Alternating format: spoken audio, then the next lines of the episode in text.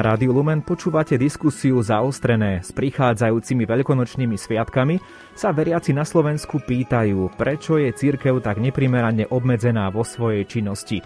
Na Rádiu Lumen sme pre vás pripravili dve mimoriadne diskusie. Dnes je tá prvá z nich, volá sa Zaostrené, vysielame ju pre vás naživo z bansko štúdia Rádia Lumen. O, aktuálnom situ- o aktuálnej situácii, o tom, či ide o obmedzovanie náboženskej slobody, sa budeme rozprávať s našimi dnešnými hostiami, arcibiskupom Cyrilom Vasilom a Jánom Figelom. Ak nás počúvate v pondelok, položte aj svoju otázku do dnešnej diskusie.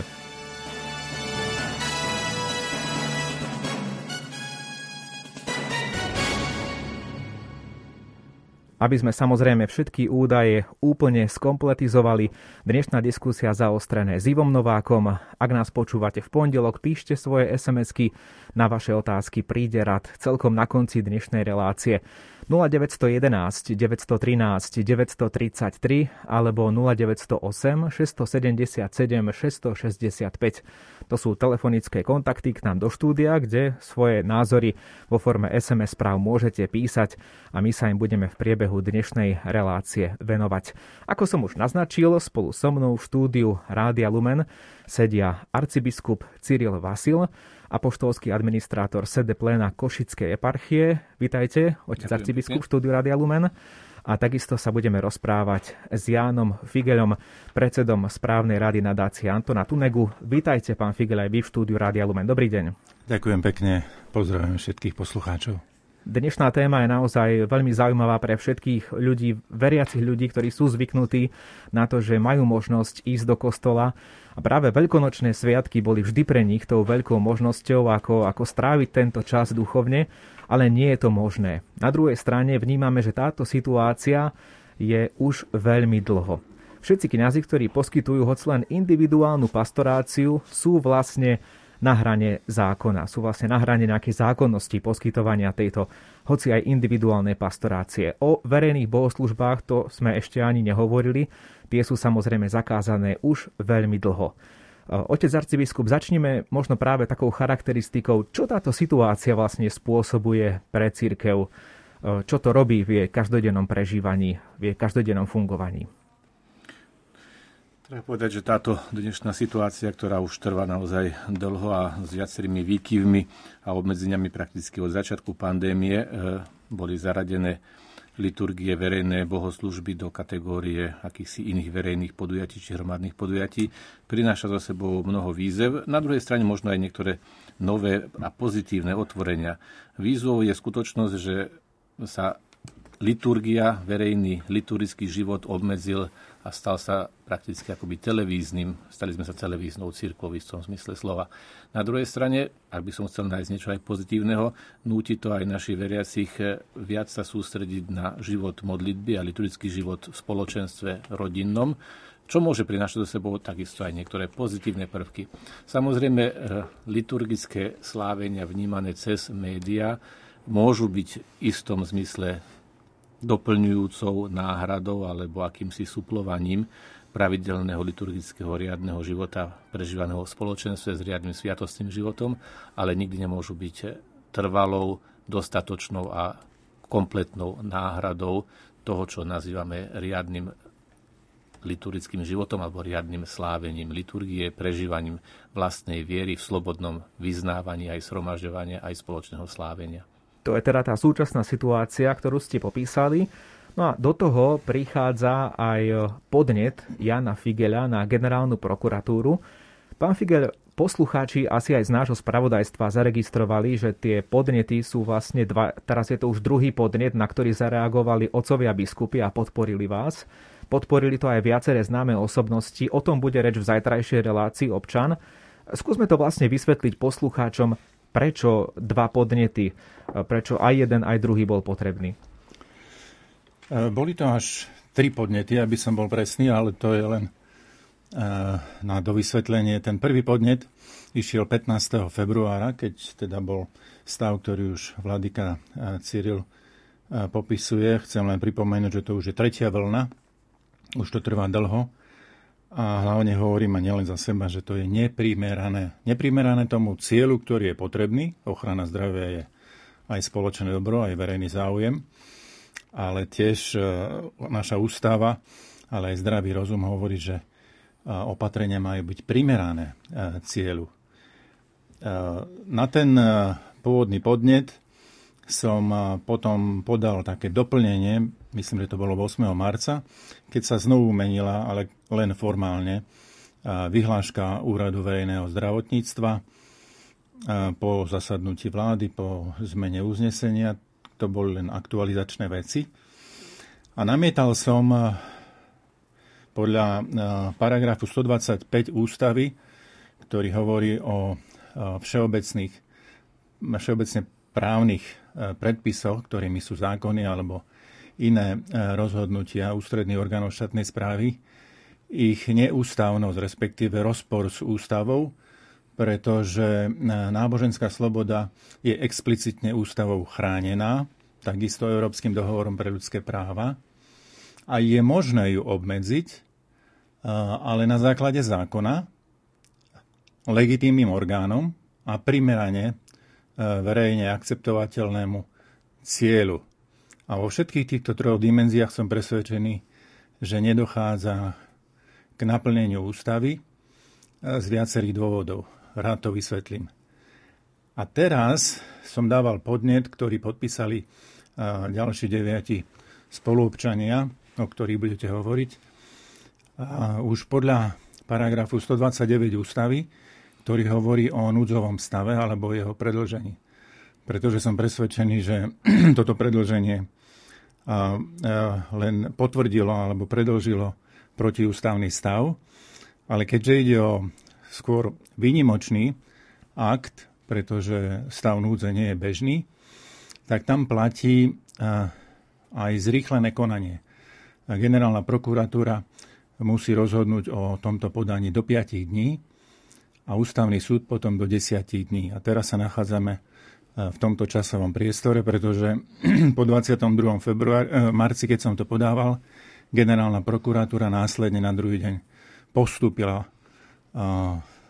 podnet, ktorý s tým súvisí na ústavný súd a momentálne ústavný súd Čakáme na rozhodnutie, áno. Pripravuje svoje rozhodnutie. Všetko spájam s nádejou, takže aj toto podanie bolo a zostáva istým spôsobom volaním po poriadku a, a po ústavnosti, pretože ústava je základný poriadok aj pre vládu, pre mocných, aj pre nás všetkých občanov. Otec arcibiskup, poďme sa venovať tomu, čo potom nastalo. Monsignor Stanislav Zvolenský, predseda konferencie biskupov Slovenska, napísal uh, list Eduardovi Hegerovi, ktorý teda v tomto čase je aktuálne poverený aj riadením ministerstva zdravotníctva a hovoril, že súčasné obmedzenia pre církev sú vážnym zásahom do náboženskej slobody. My sme takto pred dvoma týždňami s jedným komentátorom, pánom Marianom Sekerákom, hovorili o tom, aké sú vlastne v súčasnosti tie vzťahy církev a vláda alebo církev a štát a on tak zvýraznil, že církev by potrebovala dobrého partnera v dialógu, aby teda štát alebo vláda takýmto partnerom bola.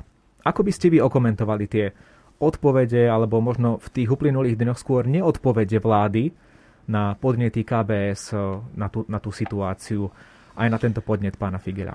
Od samotného začiatku pandémie vlastne boli príležitosti na chvíľkové komunikácie medzi predstaviteľmi vlády a konferenciou biskupov Slovenska.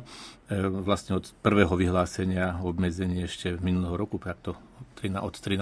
marca vlastne, keď sa začínali, e, Častokrát to prebiehalo na úrovni možno len bezprostredných ľudských kontaktov, telefonátov alebo SMS-iek. E, e, církev nebola akýmsi formálnym spôsobom pozývaná k tomu, aby bola súčasťou či pandemickej komisie alebo krízového štábu alebo ako zástupcovia nejakých iných organizácií spoločenských či ekonomických či politických.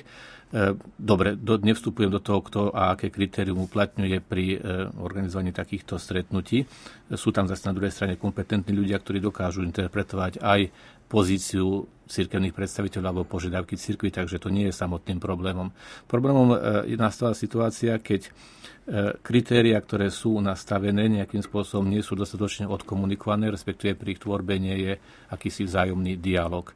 A preto církev bola od začiatku ústretová a spolupracujúca so štátnymi orgánmi aj pri informovaní veriacich, dokonca pri úprave vlastných liturgických pravidel, obmedzenia znaku pokoja, zmena podávania svetého príjmania a tak ďalej. Takže naozaj si myslím, že každý objektívny človek vidí ústretovosť cirkvi. Dokonca niekedy nám bola vyčítaná biskupom až prílišná ústretovosť, akoby mekosť, že nevstupujeme chráň a nechránime práva dostatočne našich veriacich. E, princíp rozumnosti a primeranosti bol stále cirkvou chápaný a e, preto na druhej strane sme očakávali aj e, istú mieru dialógu a istú mieru e, pochopenia, na druhej strane aj pre legitimné a očakované požiadavky našich veriacich, ktorí e, sa dožadujú, aby církev sa viac zastávala možnosti minimálnej nejakej forme alebo hoci obmedzenom e, spôsobe, hoci za sprísnych zdravotných hygienických opatrení e, slávenia verejných liturgií. Čiže aby istá proporcionalita bola zachovaná v tomto rozmere. Pardon, zdá sa vám možno tá situácia taká, že tá vláda nie je dostatočne k cirkvi, nevnímajú dostatočne ako partnera v tom dialogu? Viete, ťažko povedať pretože vlády sa aj menili, aj prebiehajú v nich viaceré krízy, riešia množstvo problémov, čo by som nechcel stavať do pozície vyslovene len akejsi kritiky. Na druhej strane dokonca máme tu aj iné spoločenské síly, ktoré v rámci napríklad sčítania obyvateľstva, keď vyzývali k tomu, aby sa ľudia hlásili bez význania, hovorili, pretože sa biskupy miešajú do vlády, dokonca aj tým, že vláda s nimi diskutovala napríklad o pandemických opatreniach, takže chápem, že aj vládni predstavitelia sú vystavení kritike, možno niektorých kruhov, ktorým samotná existencia existencia cirkvi, nie to už je nejaké účinkovanie v verejnom živote, spôsobuje akýsi vnútorný problém alebo ideologickú ťažkosť. Takže chápem e, nejakým spôsobom, že je tu, sú tu tlaky, ktoré sú rôznym spôsobom e, živené. Ale aby som uvedol možno taký konkrétny príklad, tlaky od iných záujmových skupín sú vnímané ako celkom legitimné a vychádza sa im v ústrety, zatiaľ čo pre dialog s cirkvou nie je ani minimálna platforma. Pamätám si niekedy v októbri, keď nám pán premiér vysvetľoval, že dobre budú obmedzenia, ale keďže sme sa dohodli, že aspoň prvá liga sa bude hrať a môže byť 50 e, hráčov, teda medzi hráčmi a trénermi a masérmi 50 účastníkov, tak dovolíme aj 50 účastníkov v chrámoch. Výborne. E, potom sa zmenili o pár dní na to kritéria, chrámy boli pozatvárané, liga beží ďalej Takže argumentovať len čisto technickými e, opatreniami, ktoré vyžaduje pandemická situácia, nie je celkom to isté, pokiaľ sa neuplatňujú rovnakým spôsobom e, vo všetkých situáciách. Pán Figel, škótsky najvyšší občianský súd e, napríklad rozhodol, že úplný zákaz verejných bohoslúžieb uložený škótskou vládou v súvislosti s pandémiou COVID-19 je nezákonný, takže zdá sa, že tá súdna cesta by mohla pomôcť takýmto spôsobom. Ja sa opýtam, čo by to znamenalo, keby dnes ústavný no možno nie dnes, ale v najbližších dňoch, ak ústavný súd teda rozhodne a dávam za pravdu, že to, čo sa deje, je teda naozaj porušením zákona a je to protiústavné, čo sa stane? Môže sa očakávať teda, že církev môže tým dňom okamžite slúžiť verejné bohoslužby? No, chcem sa ešte vrátiť k tomu, čo hovoril Ladika Cyril, že e, viete, e, ideál e, v slobodnej spoločnosti je mať aj slobodnú církev. Sme sa usilovali naplňať už od dávnych zápasov s totalitou, ktoré boli veľmi tvrdé až krvavé. A jeden z pamätných dní zápasu o ľudské práva a slobodu je, je Bratislavský veľký piatok. Nedávno bolo výročie. To znamená, zápas o náboženskú slobodu bol súčasťou e, našich aj moderných, aj starších dejín a je veľmi dôležitým odkazom aj pre budúcnosť. Aby sme o ňu stáli, lebo na nej záleží. Ak nebudeme o ňu, o ňu dbať, môžeme o ňu prísť. Po druhé, e, vo februári, začiatkom februára KBS, konferencia biskupov Slovenska, napísal list vláde bez odpovede. Nikto neodpovedal. Čo to je? Nevedomosť, povrchnosť, ľahostajnosť, arogancia moci? Môžete si vybrať. Ale takto to nemá byť. Teda ja som apeloval na tú súdnu cestu, až keď e, nefunguje normálny dialog, normálna spolupráca. A máte pravdu, áno, škótsky, ústa- eh, škótsky eh, civilný súd nedávno, ale predtým súdy vo Švajčiarsku, v Nemecku, vo Francúzsku eh, rozhodli podobne v prospech náboženskej slobody. A som presvedčený, že ústavný súd zohráva dôležitú ochranu ústavnosti na Slovensku. Obrátiť sa na neho nie je nič nesprávne alebo nekorektné, skôr naopak, pretože jeho rozhodnutia potom budú e, záväzné aj do budúcnosti. E, je na ňom, ako rozhodne, samozrejme. Ja to spájam s nádejou na konštruktívne rozhodnutie a zároveň ako vyrieši tú dilemu toho okamžitého prechodu.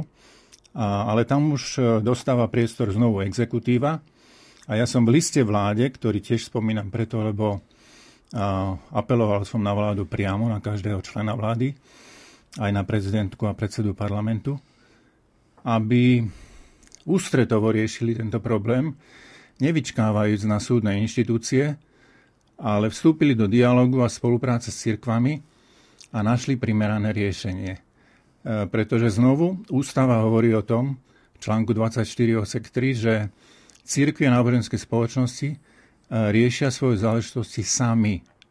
To je slovo, ktoré hovorí o autonómii. E, sú dospelé, sú konštituované e, platne a preto majú aj zodpovednosť za svoje konanie. A neverím, že by ktorákoľvek církev chcela svojim veriacim zle. Skôr bude hľadať primerané formy pastorácie, ale, ale pastorácie nie je zamknutých zablokovaných služieb. Dobre, ale v tomto smere si viem predstaviť presne tie námietky, že v poriadku, máte pravdu, nech teda církev si rozhoduje o týchto veciach sama, nech má tú autonómiu tak, ako to je zákonne dané, ako ste vysvetlili, ale že je iná situácia. Vladíka, možno to je už otázka zase pre vás. Vníma církev aj tú aktuálnu situáciu, pretože áno, niekto povie, že je taký názor, všimol som si aj na sociálnych sieťach také, také rôzne prúdy názorov na to, čo sa teraz deje. Niektorí povedia, že áno, vynikajúco, že sa biskupy ozvali, iní povedia, mali sa ozvať už dávno, ale iní povedia, nie, veď to nie je kresťanské, veď to nie je uh, možno v rámci 5. Uh, Božieho prikázania, že my sa teraz uh, ide sa nejako uvoľňovať a kvôli cirkvi budú umierať ľudia. Také názory som si prečítal. Je to celkom pochopiteľné, že sa môžu objaviť aj takéto názory, ale musíme pri nich vychádzať, pri hodnotení teda vychádzať z toho, že církev je súčasťou spoločnosti, netvorí akúsi e, osobitnú skupinu, kde by sa neaplikovali iné bezpečnostné a hygienické pravidlá. Cirkev bola aj v minulosti v histórii prvá, ktorá zakladala nemocnice, ktorá sa dokázala venovať chorým, ktorá dokázala možno predchádzať chorobám. A to nie len ako niekto hovorí dehonestujúco, ale len sa modlili a robili procesie. Práve naopak cirkev dokázala byť prvá, ktorá vychádzala v ústrete aj najnovším e, zdravotníckým požiadavkám. Takže tu nejde o akési nerešpektovanie primeraných a legitímnych zdravotných opatrení. Na druhej strane, opäť pri dnešnej konkrétnej situácii musíme vychádzať aj z toho, že v súčasnosti na Slovensku už dosť veľká skupina ľudí, ktorá prešla očkovaním, dosť veľká skupina ľudí, ktorá prešla chorobu a teda má prirodzene už získanú imunitu. Nejakým spôsobom toto nie je zohľadené v žiadnych opatreniach. E, napríklad nevidím celkom problém, ktorý by mohol byť v malých obciach, kde sa ľudia poznajú, kde možno tí istí návštevníci chrámu sa stretávajú tak či onak v obchode, stretávajú sa na ulici, ktorí pre ktorých to stretnutie v chráme je ich každodennou takou aj duchovnou posilou a podporou v zmysle aj duchovného a duševného zdravia, aby tí istí ľudia sa nemohli za takých istých podmienok, ako sa stretnú samoobsluhe, stretnúť aj v chráme. Takže tu nejde o akési plošné otvorenie bez kritérií, bez obmedzení. Sme ochotní prijať rozumné obmedzenia, ktoré na druhej strane ale zabezpečia možnosť verejných slávení. Aby som teda celkom upresnil, v skutočnosti nemyslím, že by štát zakázal bohoslužby ja aspoň našej eparchii som povedal kňazi, všetci kňazi slúžia liturgie. Slúžia však pri zamknutých dverách, aby sa vyhli tomu, že počas liturgie vstúpi do chrámu skupina ľudí a budú mať z toho potom oni problémy. Na druhej strane teda nikto mi nemôže zakázať modliť sa aj eucharistickým spôsobom, liturgickým spôsobom. Je to skôr obmedzenie práva občana či veriaceho človeka, pretože medzi výnimkami e, zo súčasného zákazu vychádzania nie je výnimka návštevy chrámu alebo návštevy bohoslužby, ktorá sa v tom chráme koná. E, to znamená, že môžem ísť na prechádzku, môžem ísť s obsom, môžem ísť e, do obchodu, môžem ísť do drogérie ale pritom nesmiem zabočiť napríklad do chrámu, aby som povedal to možno trošku tak pritiahnuť to za vlasy, ale v podstate technicky pravdivo. Dnes, keď sú otvorené napríklad stará tržnica v Košiciach, kde, na ktorej bývam, tak ja prechádzam plným trhom, kde je hlava na hlave, aby som išiel sa sám pomodliť do prázdnej katedrály, kde nemôžem mať ani akýsi minimálny obecný počet veriacich prítomný. Takže tu sa človek zamýšľa nad proporcionalitou Samozrejme, keď hľadíme na život cirkvi, na liturgický život, na duchovné potreby, len čisto pragmaticky, ako nám bolo niekoľkrát povedané, vy nevytvárate hodnoty, vy nie ste prevádzka, ktorá e, potrebuje e, ísť bez prestávky, e, tak je pochopiteľný aj takýto postoj. Je otázka, či takýto postoj je naozaj jedinne legitimný. Dokonca si myslíme, že aj ľudia, ktorí nezdieľajú hodnoty viery, môžu chápať zmysel minimálne psychologicky a sociologicky toho, čo znamená pre občana, pre človeka, stretávať sa v spoločenstve, ktorým je zvyknutý stretávať sa, konať akési úkony, ktoré mu prinášajú odhľadnúť od duchovného rozmeru psychologickú pohodu, tak keď môžem navštíviť svojho psychológa alebo lekára, ale nemôžem prísť na spoveď, pre človeka, ktorý, pre ktorého možno aj tá spoveď okrem sviatostného rozmeru je rozmerom jeho duchovného dobra,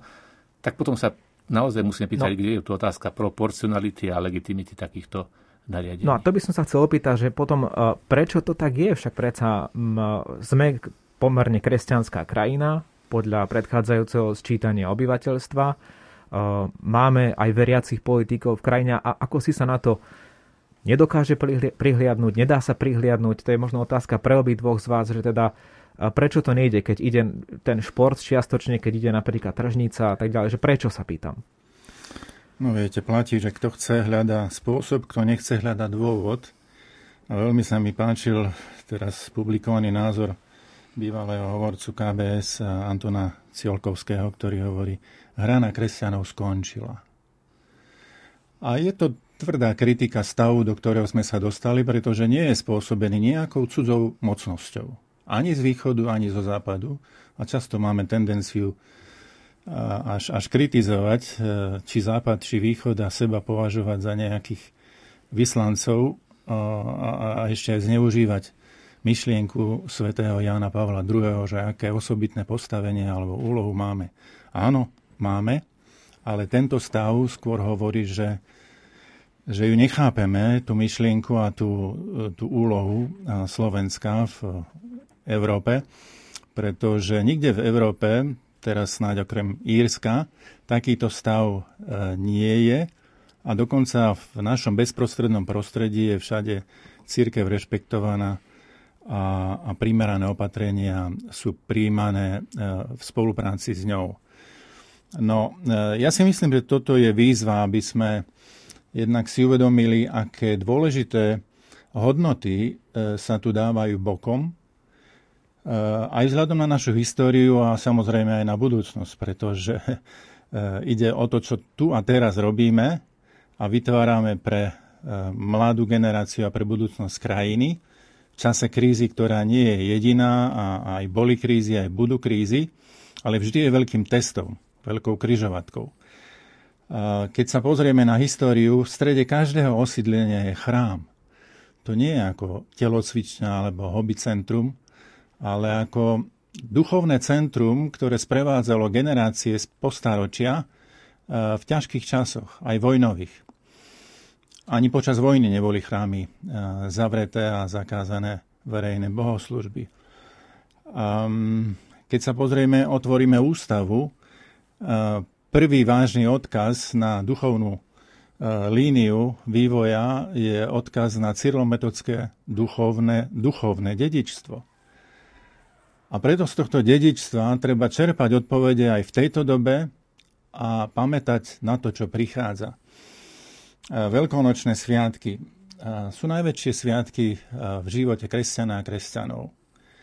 Už samotný pôst začína popolcovou stredou, kedy ten popolec je symbol, ale dôležitý je odkaz. Memento mori pulverem est et pulverem reverteris. Pamätaj človeče na smrť že si prach a na prach sa obrátiš. Kto žije a koná e, s týmto vedomím a s týmto svedomím, vedie iný život ako ten, čo to má. Viete, ako keby na poistku. A teraz sa dá pripoistiť, aj poistiť skoro všetko. Pamätať e, na, na smrť neznamená fatalizmus, ale znamená nádej toho, čo prichádza smrťou ako prechodom a je úplne iný politický, ekonomický, sociálny vývoj tam, kde sa pamätá na smrť. Lebo to je jediná istota, okrem mnohých o ktorých môžeme hovoriť v živote. Ale toto je istota, lebo raz sa skončí. No, nechcem, aby to vyzeralo nejak moralizujúco, ale za komunizmu, eh, počnú s Marxom, bolo kresťanstvo a náboženstvo vôbec považované za opium.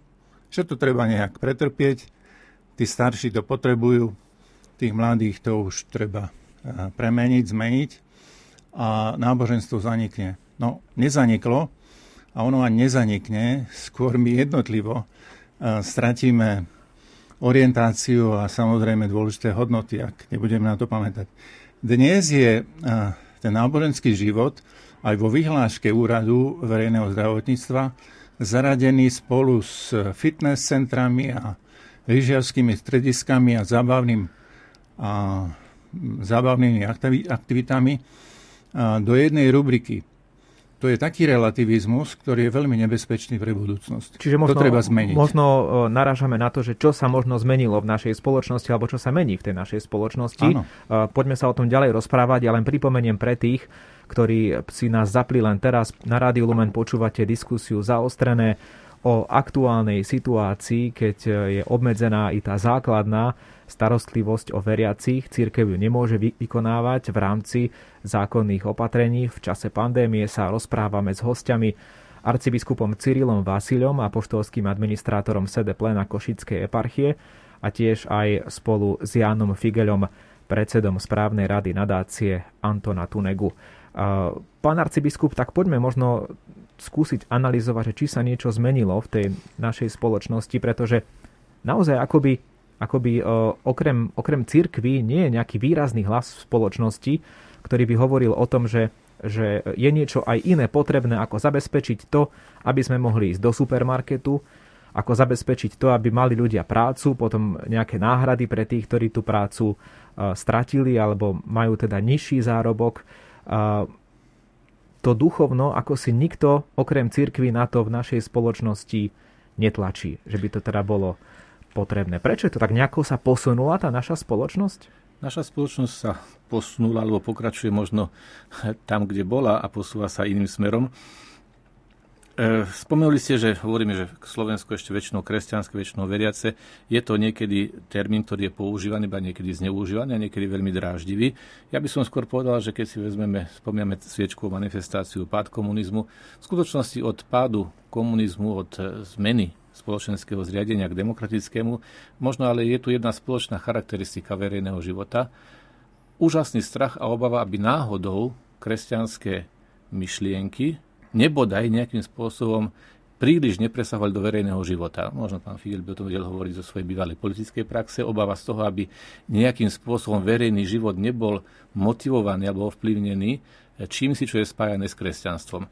A teda je zaujímavé, že práve v spoločnosti, ktorá ešte stále, myslím si, že je väčšinovo naozaj kresťanská, jednak v svojich základných východiskových hodnotách, jednak v skutočnom prežívaní najväčšej časti obyvateľstva, e, vo verejnom živote je stále silne charakterizovaná, posúvaná v zmysle sekularizmu, ktorý má skôr nádych absencie prítomnosti kresťanských princípov vo verejnom aj spoločenskom živote. A z toho vychádza potom, z tejto premisy vychádzajú potom e, následné uzávery, že cirkevný život, liturgický život je niečo podobné ako e, nočný klub, alebo zábavné centrum, alebo lyžiarske stredisko. A snaha o potlačenie alebo zatlačenie náboženského života do úzko súkromnej sféry. Bežná námietka je, veď nikto vám nezakazuje modliť sa. Keď si taký pobožný, modlite sa doma, nikto vám to nezakazuje. Ďakujem pekne. E, nikto mi to nezakazuje, ale e, prežívanie viery nie je len moja súkromná modlitba v komórke môjho srdca, áno, aj o tom pán Ježiš hovorí, ale aj možnosť tam, kde sú dvaja alebo traja shromaždení v mojom mene, tam som ja medzi nimi, teda stretávať sa a vyznávať túto vieru spoločným, viditeľným, verejným spôsobom. Skočím do toho. A ústava to potvrdzuje, kde hovorí o slobode vykonávať bohoslužby a obrady, to znamená kolektívne a verejne. Takže... Ale, ale je tu istá tendencia naozaj povedať, veď nikto vám nič neberie, aj za komunistu si sa mohli modliť, aj teraz sa modlite a nevyskakujte a nevyrývajte. Takže stretávame sa aj s týmito termínmi. A je práve paradoxné a zaujímavé, keď sa celá táto argumentácia akoby častokrát možno s trochu aj ideologickým potónom obhajuje len čisto epidemiologickými pravidlami. Ale niekto by sa mohol aj legitimne opýtať, je rozdiel medzi prítomným vírusom e, v Poľsku, v Maďarsku, v Česku, v Švajčiarsku, v Taliansku, v Anglicku alebo vo Francúzsku. Správa sa inak alebo šíri sa inak.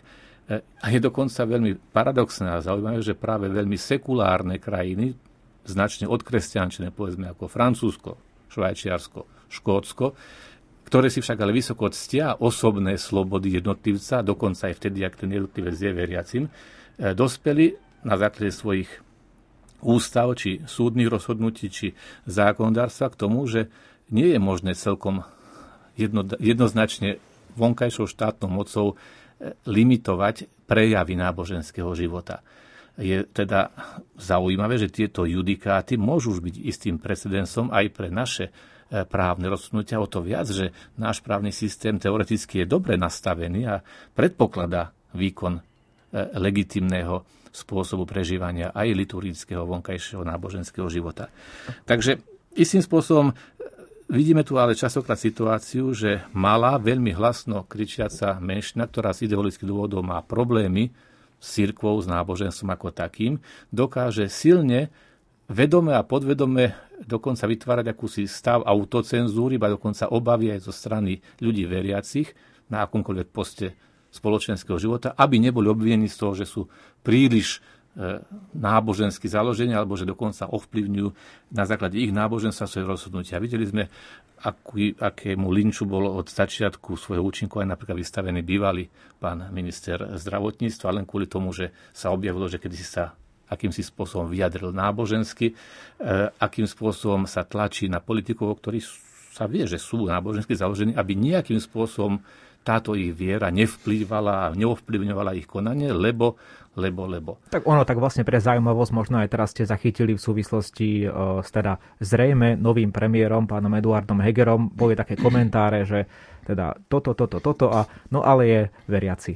Takže možno to je tak na ilustrovanie tých, tých Dobrý slov. človek, škoda, ale, ale, ale keby nemal túto chybu. tak nejako. Pripomeniem pre poslucháčov, pretože my už vchádzame do takej poslednej štvrtiny našej diskusie, čas veľmi rýchlo beží. Ak teda chcete položiť nejakú otázku, nejaký podnet, tak píšte na 0911 913 933 alebo 0908 677 665. Zatiaľ teda sledujem, čo nám píšete do štúdia Rádia Lumen. Skôr sú to naozaj tie otázky, alebo tie témy, ktoré sme už prebrali. Ak by ste to niečím oživili, tak sa k tomu ešte, ešte vrátim. Vládika, predsa ešte jedna otázka pre vás. Možno ste zachytili aj zo strany katolíkov, že hovoria niektorí, že církev bola až príliš servilná v dialogu so štátom, že nikdy nemala dopustiť to, že by sa teda Svete Omše neslúžili a že sa mala viac snažiť. Tak teda vyvinula církev dostatok úsilia v tejto veci? Dobre, najprv definujeme, o kom hovoríme, keď hovoríme a použijeme slovo církev. Církev má svojich hierarchických predstaviteľov, štatutárov, ale e, súčasne tí si musia byť vedomí, kto za nimi naozaj stojí. E, církev je natoľko silná, nakoľko je silná každá jej zložka. Na jednej strane si myslím, že by sa vyvážujú tie námietky Ehm, dostávali sme množstvo listov ako biskupy, prečo viacej nebojujeme, prečo sa nebijeme. Na druhej strane aj oprávne, čo zase církev chce, prečo len biskupy niečo vymýšľajú, to istotne len farárom ide o to, aby dostali naspäť do zvončeka, pretože keď majú zatvorený kostol, tak nemajú zvonček. Takže ja si myslím, že doterajšie postoje aj od biskupov nás e, všetkých boli vyvážené. Nechceli sme zbytočne už tak dramatizovať dramatickú situáciu alebo vstupovať ďalším nejakým konfliktným spôsobom. Veď vidíme, koľko napätia, koľko konfliktov je v našej spoločnosti, niekedy aj úplne zbytočných. Všetci nejakým spôsobom sme ovplyvnení aj touto krízou, e, takže církev bola skôr tá, ktorá hľadala konštruktívne, pozitívne riešenia v zmysle dialogu, v zmysle proporcionality a preto vystupovala otvorene a ústretovo. A bude vystupovať stále otvorene a ústretovo, ale očakáva, že rovnako otvorene a ústretovo sa budú zohľadňovať aj legitimné požiadavky, o ktorých sa má diskutovať. Z vášho pohľadu táto otázka, pán Figel? No, rád nadviažem. Církev to sú aj laici. A osobitne od druhého posledného Vatikánskeho koncilu sa očakáva, že laici budú e, aktívnejší alebo vitálnou súčasťou toho organizmu, ktorý eklézia církev vytvára či na tej miestnej úrovni, alebo národnej, alebo, alebo až univerzálnej. A táto doba je tu. Máme slobodu a čo s ňou? A budú to len múzea, tie naše pekné chrámy, alebo naozaj živé miesta, stretnutia, formácie. Je veľa pokrcených, aj keď to môže znieť stále ako tak relatívne, ale by ste naznačili štatistiky, ale je málo nasledovníkov Krista. Učeníkov, ktorí sú pripravení naozaj s odvahou, a, ale aj s tou gramotnosťou zastať sa viery svojich otcov. Ja pri tých e, svojich podaniach od polovice februára zachytávam tiež veľa reakcií. A teraz sa nestiažujem, len, len odpovedám alebo popisujem. A mnohé sú povzbudivé a mnohé sú pre mňa prekvapením, respektíve potvrdením tej diagnózy, ktorú naznačujem. A často aj od kňazov, žiaľ, že nám chýba odhodlanie, že nám chýba orientácia, že nám chýba aj odvaha, a aby som to tak nejak rámcoval, doslova teda kresťanská alebo náboženská gramotnosť. E, svedčiť, ale aj argumentovať v prospech e, vnímania náboženstva ako dôležitej súčasti integrity človeka, jeho životnej cesty, ktorá má nielen materiálny alebo intelektuálny rozmer, ale aj duchovný a duševný. Zdravotníctvo bez e, starostlivosti o, o ducha a dušu je chabe, je takou ľudskou veterinárnou službou. Veď my nie sme inteligentné zvieratá. My sme dostali dušu, ktorá nás pripodobňuje a spája s väčšnosťou a s Otcom. A chrám je toho akoby takým obslužným miestom. A za limitovaných, za skromnejších pomerov sa dá slúžiť.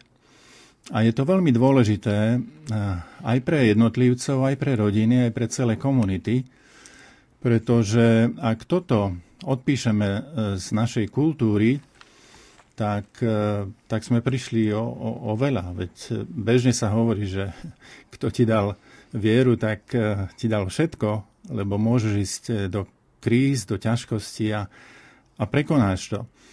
Dnes sa takou takým ideálom stáva, veľmi často to aj počuť, zdravie. Len keby bolo zdravie, všetko bude, keď zdravie bude. No mnohí zdraví e, končia v beznádeji a v zúfalstve. E, na konci zistujú, že zdravie nie je všetko. A, a ja tu nechcem znovu hovoriť o týchto e, kategóriách, lebo je to na samostatnú diskuziu, ale k tomu zdraviu skutočnému, podstatnému, patrí aj duchovný a duševný rozmer.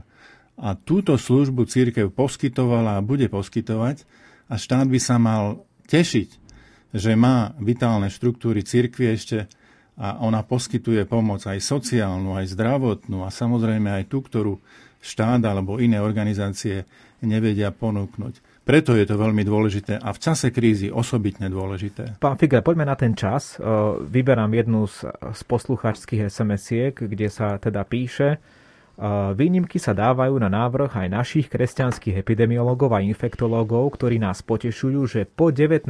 apríli budú dovolené aktivity v exteriéri ako krížové cesty a pašiové hry. Otázka teda znie, bolo nutné to riešiť, keď v podstate zdá sa, že situácia sa aj tak zlepší príchodom teplejších dní, že pandémia je teda na, dúfajme, že dobrej ceste v prekonaní. Bolo potrebné teraz prísť s tým podnetom? Niektorí sa môžu takto pýtať. Môžu sa tak pýtať. Ten podnet mohol prísť už a mal prísť ešte predtým, minulého roku.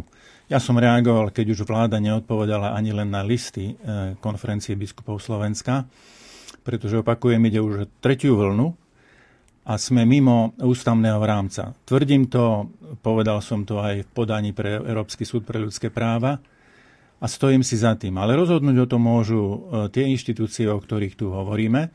A ak to rozhodnú, tak to bude precedens aj do budúcnosti. Aby sa už takéto pokušenie na Slovensku neopakovalo. Že nejaký úrad a nejaký hlavný hygienik si tu rozhodnú zakázať verejné bohoslužby a to dokonca bez dialogu s tými, ktorým to patrí ako ako štatutárom, respektíve z ústavy povereným autonómnym orgánom. Pán arcibiskup, bolo by naozaj takým možno aspoň malým víťazstvom, keby sa podarilo do Veľkej noci, nazvem to, zlegalizovať tú individuálnu pastoráciu, že naozaj nebude sa stávať to, že nejaký bulvárny denník odfotí nejaký kostol, kde prichádzajú veriaci za pánom farárom na spoveď, kde si bočným vchodom, aby ich nikto nevidel, lebo sa chcú pred Veľkou nocou vyspovedať. Bolo by toto aspoň takým nejakým čiastočným úspechom, ak už nie bohoslužby? Ja som síce Slovak, ale poznám také maďarské príslovie, mi to prekladali, že vraj dám ti nič, ale pevne si to drž. E, samozrejme, že minimálne e, kontakt osobný pri slávení, napríklad Sviatosti zmierenia, by bol aspoň niečím, E, v skutočnosti si myslím, že tento, túto možnosť konania máme aj teraz, pretože môžem sa postaviť na tržnici k stánku a môžem sa tam rozprávať s ľuďmi, ktorí prechádzajú okolo, tak by som ich mohol rovnako aj spovedať, alebo môžem ísť s nimi na prechádzku. Samozrejme, ide o hľadanie akýchsi obchádzaní alebo e, vykrúcaní v paragrafe zákona, čo, k čomu nechcem nikoho ani nabádať, ani, ani povzbudzovať, ale v skutočnosti núti niekedy príliš prísno alebo nezmyselne prísne nastavená norma častokrát núti potom hľadať východiska alebo riešenia, ktoré sú na hrane zákona. Takže minimálne návšteva chrámu, minimálne akési počty obmedzené prítomnosti v chráme, napríklad bude Boží hrob, kde sa ľudia prišli pomodliť, pokloniť. Návšteva chrámu, pri ktorom by mohli prejsť chrámom, zdržať sa pár minút, aby sa nedostávali do kontaktu s ďalšími. Sú tie celkom najminimálnejšie požiadavky, ktoré sa mi zdajú tak logické, že dokonca aj pri dnešných zákazoch by nemali byť sankcionované alebo nemali byť ako si prísne stíhané či kontrolované vo chvíli, keď e, sú možné v rámci súčasných pandemiologických e, noriem iné podobného typu aktivity.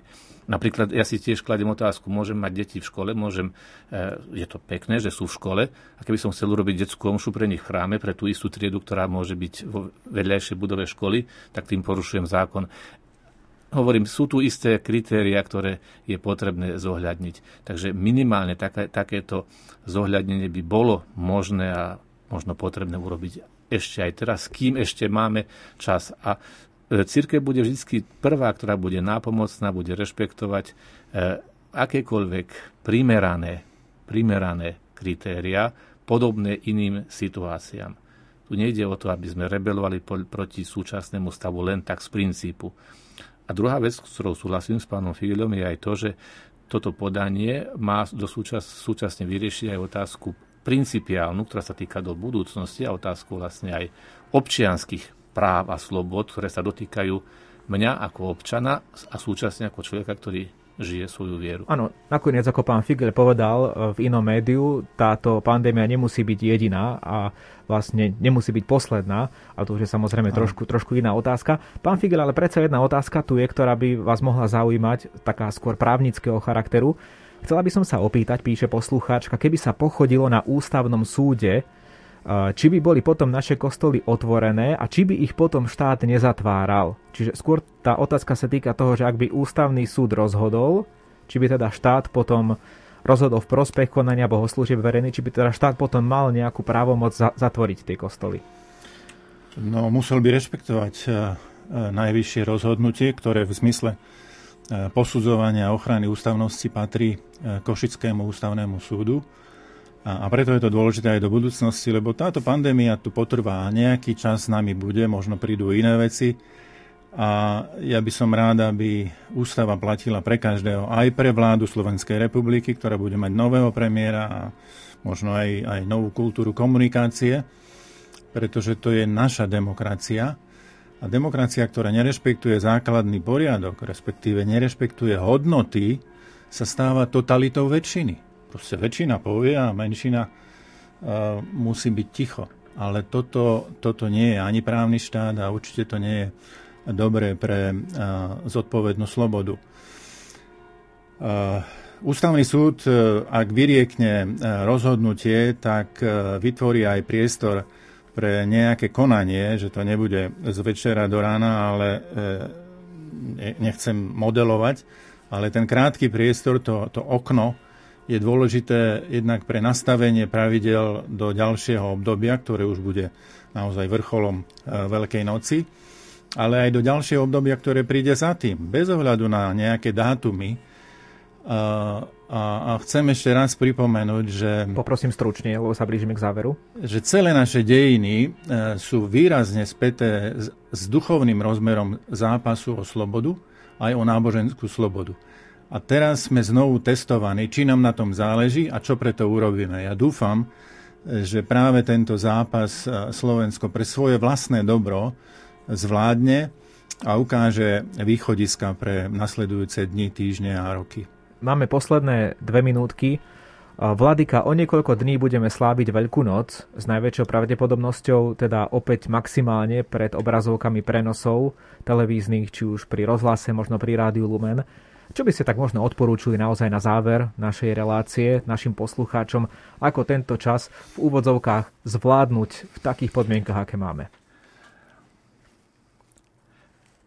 Bez toho, aby sme zľahčovali zdravotnú situáciu, ekonomickú situáciu, možno je dobre pripomenúť si práve v týchto dňoch Kristové slová, ktoré budú zaznievať práve v týchto dňoch. Jednak ako grecko-katolíci sa budeme modliť, že Kristus skrese z mŕtvych. Kristus stal z mŕtvych a smrťou smrť premohol.